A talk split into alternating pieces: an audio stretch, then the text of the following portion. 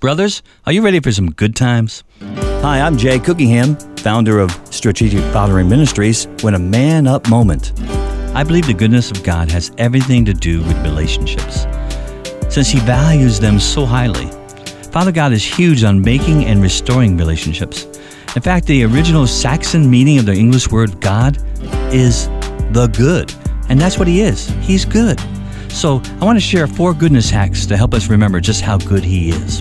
Goodness leads us to repentance. Romans 2 4 reminds us that it's His goodness that leads us to repentance. Goodness passes the taste test. Oh, taste and see that the Lord is good. Blessed is the man who trusted Him, Psalm 34 8 reminds us. Number three, goodness gives purpose. For we are His workmanship, created in Christ Jesus for good works, which God prepared beforehand so that we can walk in them. Ephesians 2:10. And finally, goodness makes us teachers because we're full of it. Romans 15:14 says this, I am fully convinced, my dear brothers, that you are full of goodness. You know these things so well that you can teach each other all about them.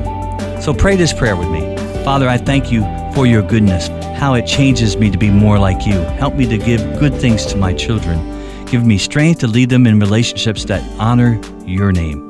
In Jesus' name we pray. Amen. God bless you, and we'll see you next time. Meanwhile, please visit strategicfathering.com to listen to some more Man Up Moments.